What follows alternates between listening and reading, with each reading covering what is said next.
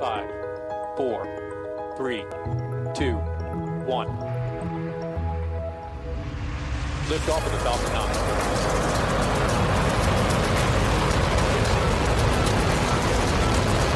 Falcon 9 clears 30. Hi, I'm Mark Boucher. On this week's episode of the Space Economy podcast, my returning guest is James Slifierz, the CEO of Skywatch. Recently, Skywatch announced that it had raised 17.2 million US in its Series B funding round. As well, Skywatch revealed that their TerraStream integrated data management solution was going to be launched on over 40 satellites, including on the upcoming SpaceX Transporter 2 rideshare mission and the Virgin Orbit mission. James walks us through the recent news and gives us some color on what's coming up for the fast expanding Waterloo based company. Welcome back, James, to the Space Economy Podcast. Thanks for having me, Mark. All right. It's been about three and a half years since you announced your first uh, funding round, a seed round of US 3.2 million. Uh, then in January of 2020, you announced your Series A round of US 7.5 million. And on June 15th of this year, you announced your Series B round of US 17.2 2 million. By my math, that's a total of 27.9 million you've raised, or approximately 35 million Canadian. Uh, for a company that doesn't need to mass produce any physical goods, that's a good deal of money for primarily software development. Uh, how are you planning on using the funds you've just raised? Uh, that's a good question, and yeah, no, it's certainly. Um, it, it, when we started the company a few years ago, if you had asked whether um, raising this kind of money for for software in Earth observation was possible, I think a lot would have been would, would have been fairly skeptical. It was a, it was a nascent industry at the time, but um, things are moving quickly. The, the, the reason for for capitalizing the business, and you know, I think we'll continue to um, capitalize it um, further and in an accelerated pace, is because one of the things we're, we're trying to achieve here is to bring data to everybody quality data to everybody and affordably. And that works best at scale. Um, scale helps us, economies of scale helps us achieve a lot of our goals for enabling anybody in the world to utilize this data for their particular use case. And as you may have known, you know, traditionally Earth observation, uh, you know, pricing wise has been fairly limited to, to either government, uh, defense specifically, or um, very large corporations who, who can afford to pay the, the premium. And, and one of the missions of our business is to knock down those barriers and enable any company, any business, any person in the world to utilize that data. And that will require um, that will require economies of scale. So uh, we're excited that we have the capital now to continue on that mission and to continue um, scaling up the business. Uh, you know, how are we going to use the funds? There's a there's probably two primary ways. On the Earth Cache side of our business, um, which faces uh, uh, which is a product we sell to people who need to access and utilize satellite imagery. Uh, we need to just continue to, to, scale up our growth there. That uh, product, um, both in terms of customers and revenue wise, is growing uh, anywhere from uh, 18 to 20% month over month for the last 16 to 18 months. It's on an incredible growth curve, and we just want to continue to fuel that um, for the next you know 16 to 18 months. And then on the TerraStream side, um, we just announced last week our first customer who's going to be launching um, on Virgin Orbit in uh, I guess next week, and um, and so we're about to go from zero to three satellites fully operating on TerraStream by the end of this month, and we have. Uh, um, what was close to 40 satellites under contract for the next uh, 12 to 18 months could soon be announced as being 60 um, as we continue to to work with our customers to to develop and launch more.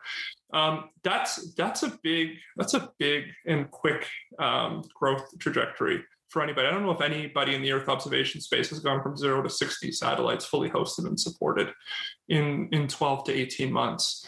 And so we're about to go through that. So we need to make sure that that team, the TerraStream team, is well resourced. So that includes engineering, sales, marketing, et cetera. We, we really need to scale up there. And, and we want to ensure that um, we build successful use cases with the customers that are launching um, and, and, and that we're doing all we can to, to support them and, and their growth. Now, the last time we talked, uh, I think you said you were trying to get grow the company to about twenty odd people by the end of 2020. I think it was. How, how are you doing uh, in terms of? You, you, obviously, you need to grow your your, your workforce. So how, how how is it growing these days? Uh, you, you know, uh, incredibly well considering how competitive the the talent landscape is. Uh, we're uh, we're probably a month away from surpassing 50 people here at Skywatch, and um, we're our, our, target is to get to 60 by the end of uh, this calendar year, and then uh, to double that again in 2023. Uh, sorry, 2022 uh, to get to to approximately 120 people, um, and and, uh, we're on that trajectory right now, and so it's uh, it's an exciting time here. Now, as you've been growing the business, you've been dealing with, as with everybody else, the pandemic. Um, you know, how difficult, how easy has it been to hire people, basically mostly virtually? And are you still hiring people with the thought that they're going to stay and work remotely wherever they are in Canada or wherever they are? Mm-hmm. So, you know, uh, previous to the pandemic, I, I would say, um, you know, we had a pretty good uh, working from home or remote muscle in, in our inside of our organization. Uh, about a third, or maybe maybe even a little bit more than a third of our uh, employee base is located in the GTA. And so, while everyone would be in the office once or twice a week, um, we were very encouraging of, of our of our employees to, to work from home when they felt necessary. So we built up a lot of that muscle. And then, as we transitioned into to the pandemic, um, it felt relatively painless for our organization, um, which which is a good thing. Now, um, as we've scaled up our business, there's like like many things in business with respect to the pandemic, some things have become easier and some things have become more difficult. Uh, I think interviewing, like finding and interviewing candidates, has become easier. Uh, there has um, there's been a few things happening. One is that there's a lot of uh, through the pandemic, a lot of people transitioned to new roles at new companies because because of their businesses being impacted by the pandemic.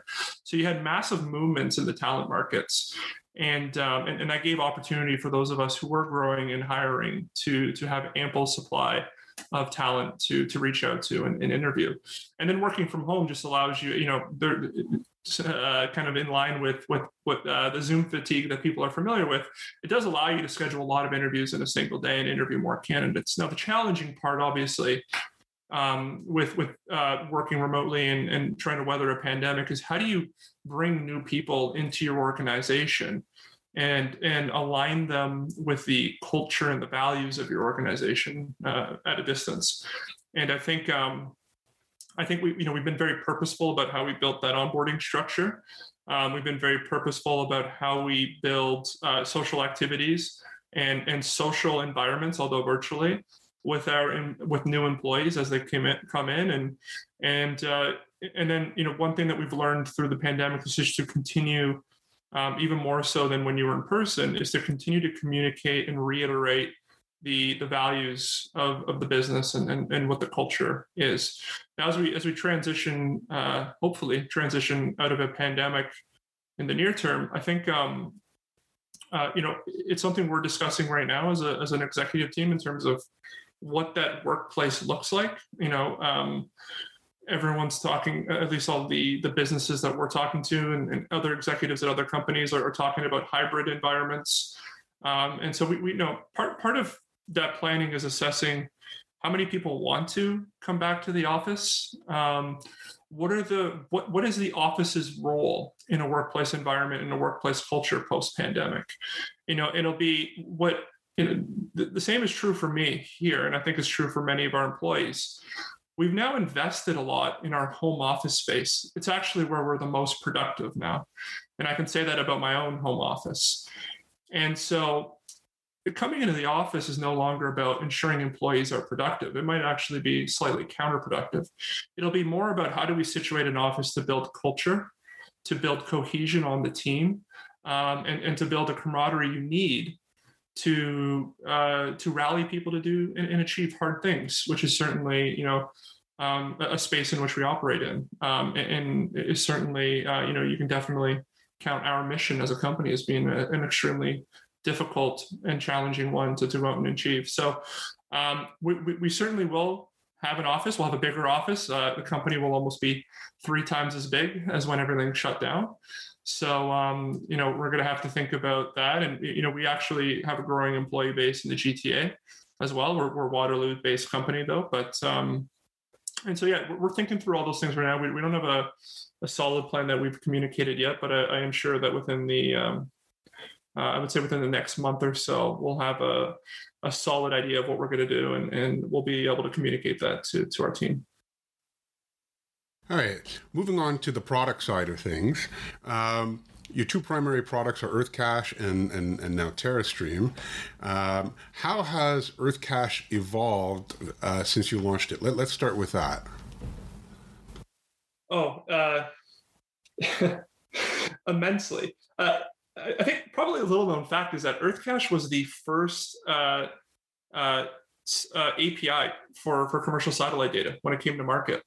Um, one didn't exist out there, and so we were we were first to market on a fairly new and novel idea for our industry at that time, and um, and there was a, there was a lot of learning lessons. Um, we uh, you know one was that we we don't have a we don't have a specific vertical focus. It's a, it's a horizontal go to market strategy. We we have uh, customers in 20 different markets. We have customers in 50 different countries um, and the use cases are fairly broad. So one of the things that we really had to learn was how do we um, how do we how do we execute a horizontal go to market plan um, and, and not stretch ourselves too thin and, and ensure that we can satisfy all these use cases um, while while still not getting not focusing ourselves too much to the point where we lose um, track or lose scope of the the broader picture. And so you know we um, we figured out you know the importance of of focusing on this like what kind of data we're going to supply. Um, you know, challenges we had in the early days is we we offered a lot of different types of data and broad types of data, which made it really hard to build a very successful early use case. And so we started to focus on uh, monitoring as a use case, and particularly high resolution monitoring, which um, is a very broad application in terms of the industries that are that are um, interested in it. So um, you know, on, the, it allowed us to have a tailored supply side strategy. So we went out and we found multispectral providers of both high and medium resolution imagery. Um, so we, we, built focus there. And then on the supply side, um, or sorry, on the demand side, we went and found customers and use cases in which they were just their main goal was to monitor some location on the planet. Our layman's uh, uh, uh, value proposition for a satellite is that it is the fastest and most affordable way to analyze any location on the planet. That's the layman value proposition.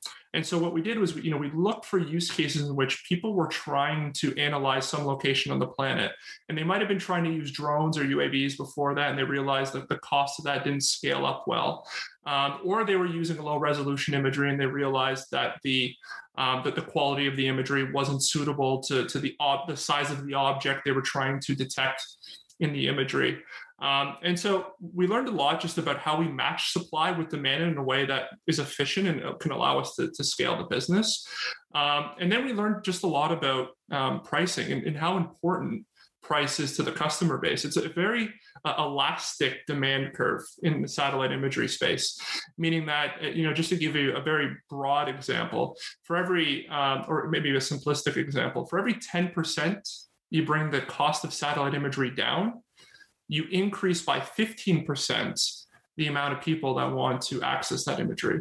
So bringing satellite imagery prices down doesn't diminish the uh, doesn't diminish the market size. It actually expands the market size.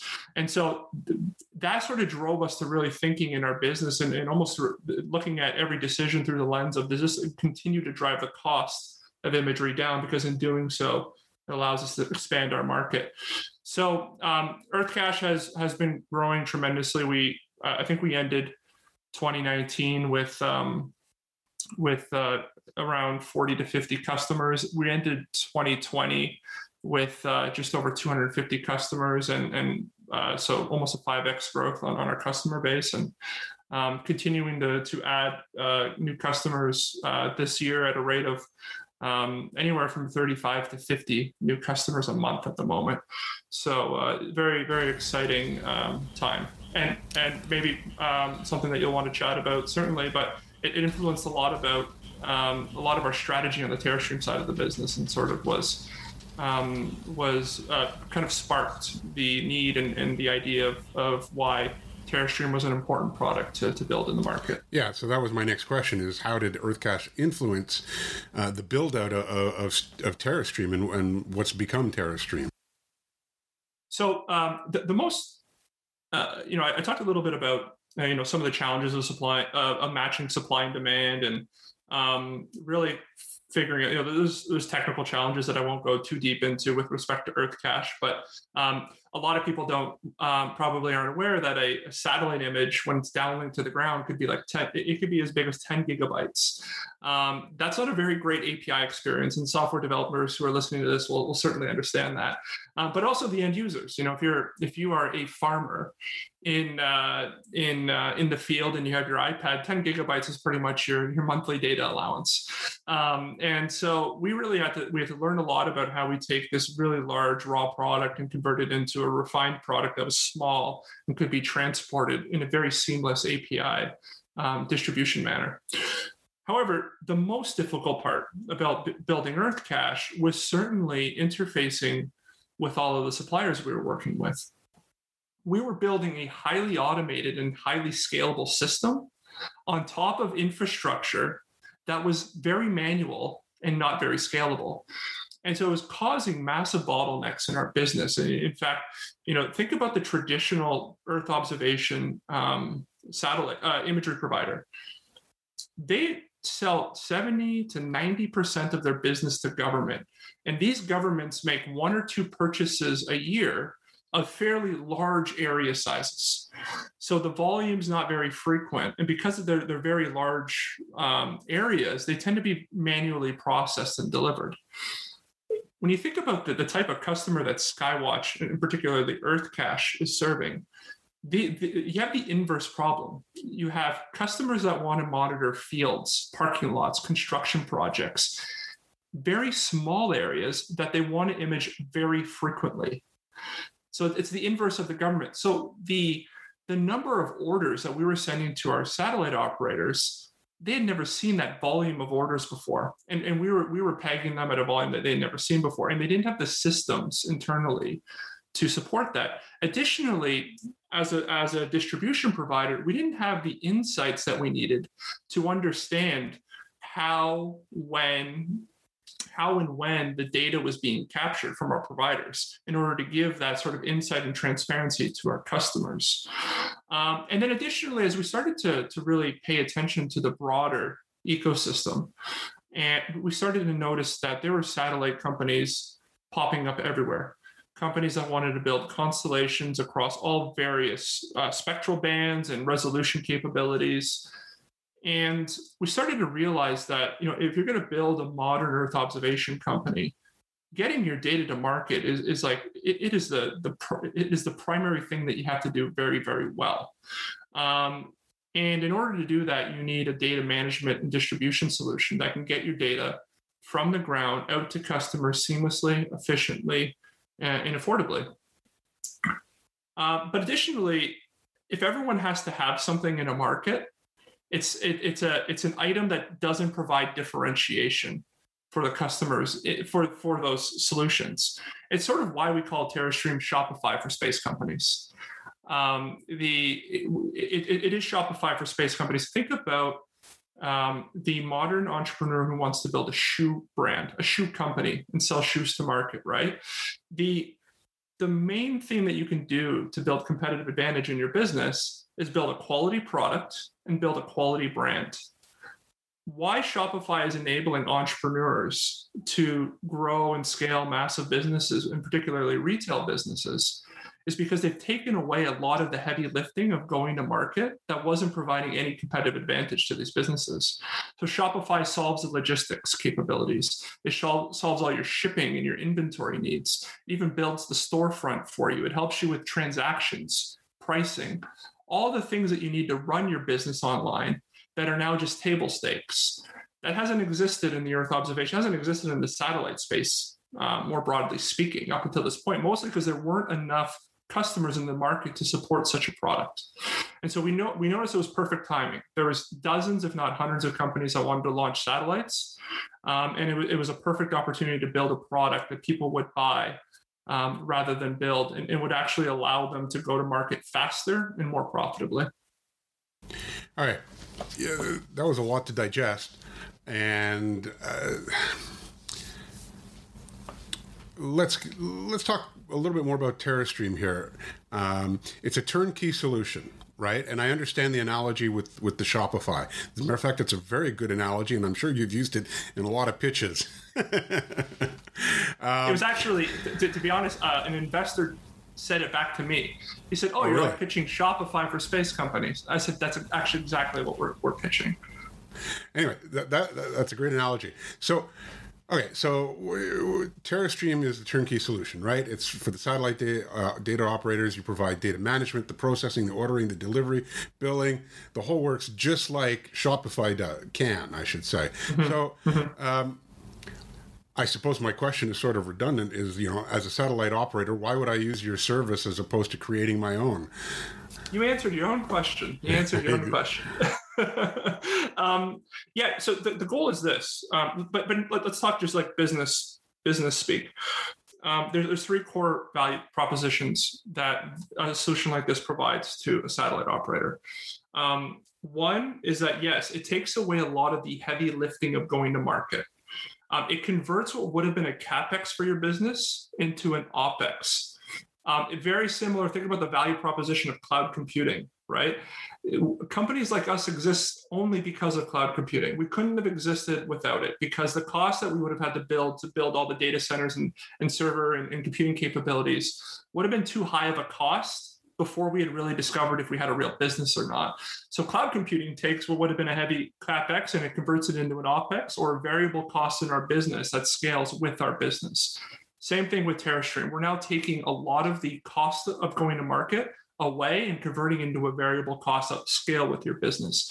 Why is this important? It means more companies can now accelerate how fast they get to space and more affordably. Um, really excited about that. Second, it reduces a lot of the operational or financial risk in your business if you were to build it yourself. The reason being is because we built out a brand and a specialty in building the best data management distribution capabilities in the industry.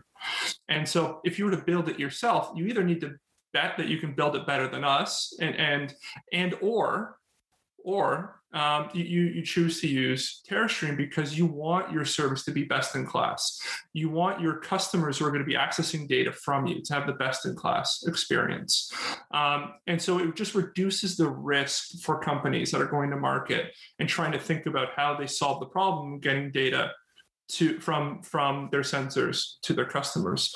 But the, the third value proposition, I think is the most important value proposition, is that uh, TerraStream gives it gives satellite operators access to a market of customers through its integration with Earth, EarthCache, and the fastest growing market of customers in the world. The the the moment you launch your satellite and you're able to start downlinking data to the ground, you have access to hundreds of customers without even having to build up your own customer base yet. And, and just to provide clarity on this on this point, our TerraStream customers, they, they have two options to distribute data. They don't have to distribute data to EarthCache customers.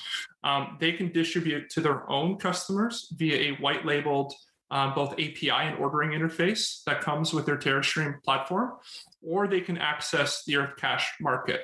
And the exciting thing about what we're seeing from our TerraStream operators is they're using the Earth EarthCache market to start generating early revenues and gain traction in the market while giving themselves time to build up their own direct sales channels. Um, so it's, again, another thing that's just allowing them to go to market faster, generate revenue faster, and, and, and certainly um, more profit, uh, more profitably. Um, and, and, I think that's, it's, it's going to be really exciting to see how that plays out.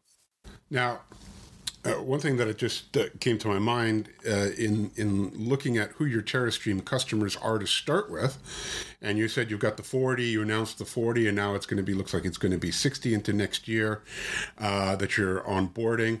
Um, these are all startups. Um, they're all um, uh, small sats. Um, what about the traditional players? Are, are, are they going to, are you able to, to get them on board to use TerraStream? I mean, companies that aren't startups, like, you know, is, is, is somebody like Planet or, or, or even, you know, would you be selling something like this to Maxar?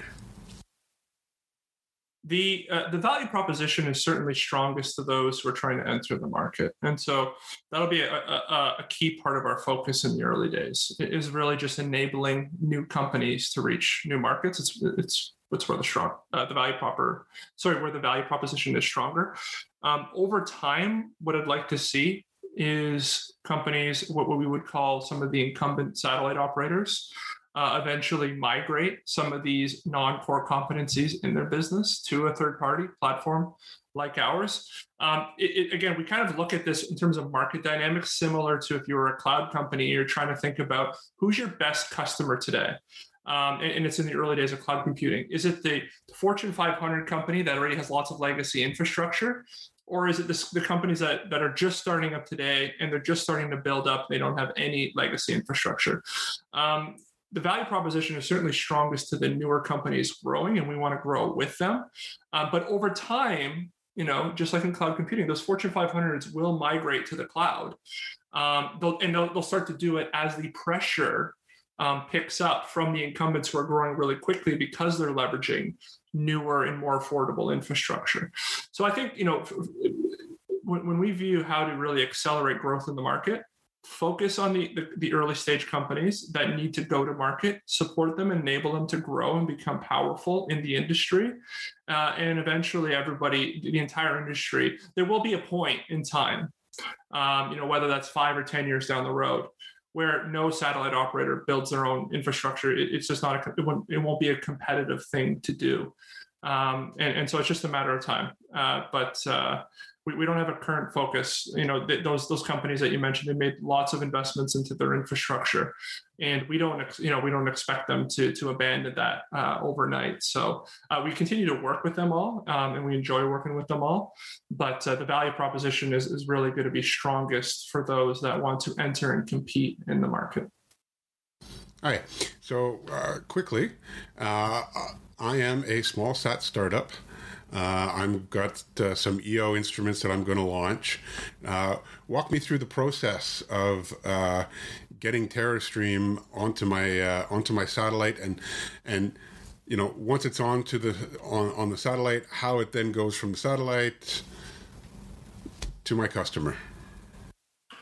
Okay, great. So um, when we when we first come across a, a TerraStream uh, customer, let's just say a satellite operator that wants to launch satellites um, the first thing that we really try to understand is, you know, what are you what are you planning on launching? What are the what's the sensor that you want to launch, the spectral bands, et cetera. Um, and we, we, we, actually bring our Earth cache team in fairly early into the conversations. Um, a few reasons. One is we try to um, advise the company on the sensor they're choosing to build and whether that's one that's actually valuable in the market.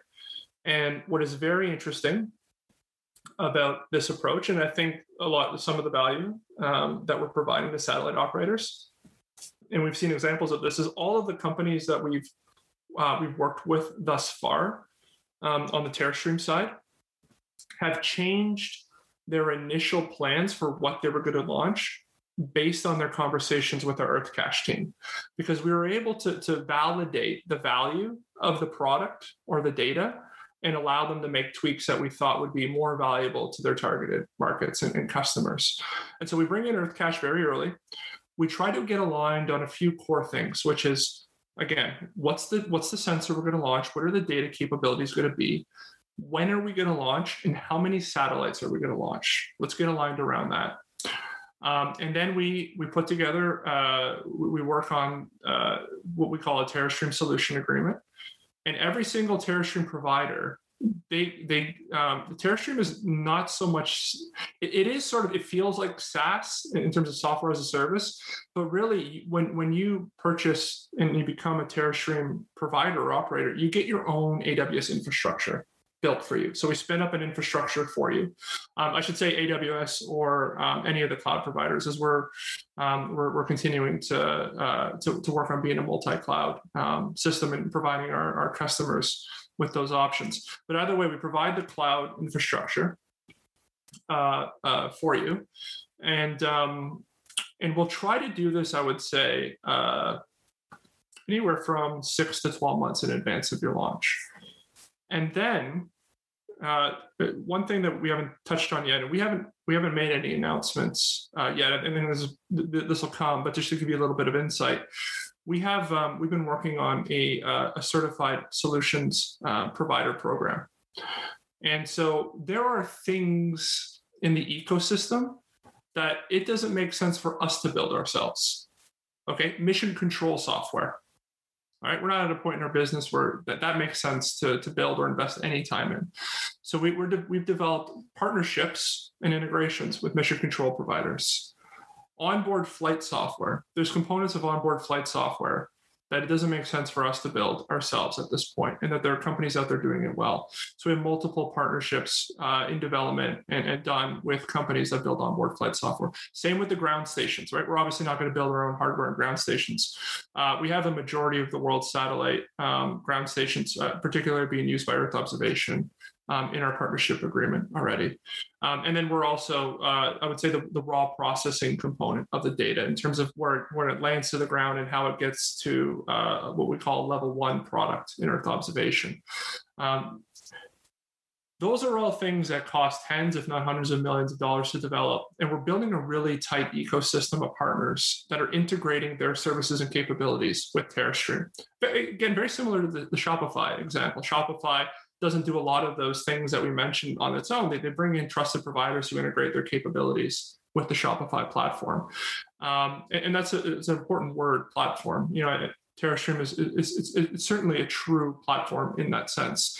And so the next thing that we do now with the, with the Terra, with the satellite operator is we we walk through all of these partners and we figure out which one do we want to use in in their particular mission.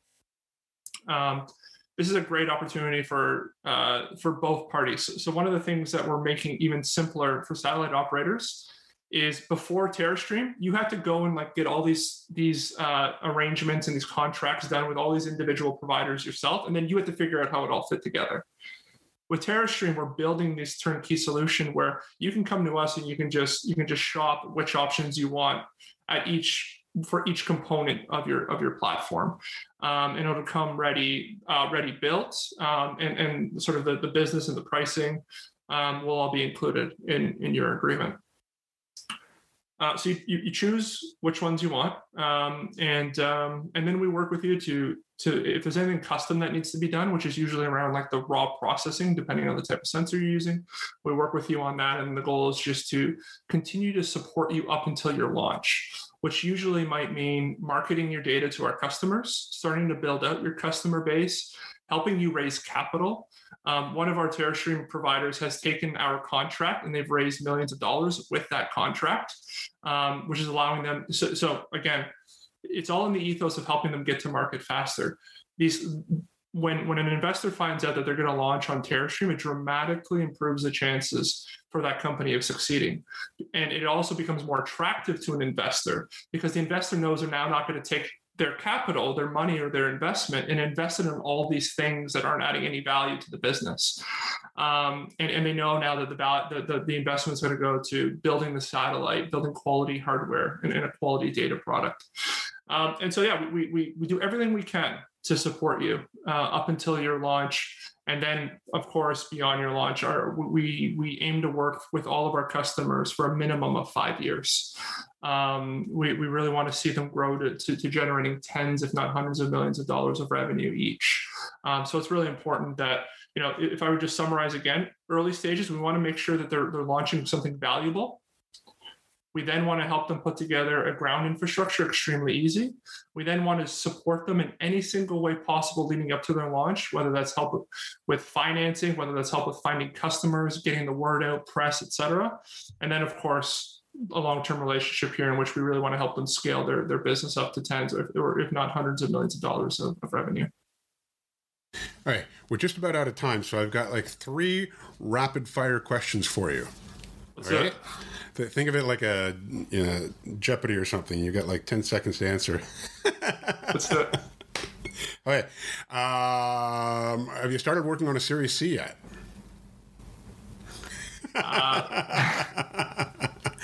It'll be we our, our rounds get faster and faster um, as the company grows faster and faster. So Okay. Uh, and, and this one I just uh, thought of. Based on everything you've told me, it sounds like uh, it wouldn't be a problem to go from EO to moon observation, and in particular commercialization of uh, of the data f- uh, coming back from the moon. So, uh, uh, thought about that yet? Uh, that's a tough one, Mark. That's a tough one. Um, yeah, we're, look, we're um, we're excited about any anybody who's putting a sensor into space and they need to get that data back to people here on Earth. We're we're excited about uh, helping. So, um, you know, maybe maybe there'll be announcements in the future, but uh, I'll leave it there. Too bad people can't see this video. Okay. Um, last question. Uh, totally changing the, the topic uh, a bit here. Um, Spacewatch grew out of the NASA Space Apps Challenge. Um, your company is growing. You're getting busier. Your executive team is getting busier. Is Skywatch still going to be involved going forward with uh, the the Space Apps challenges?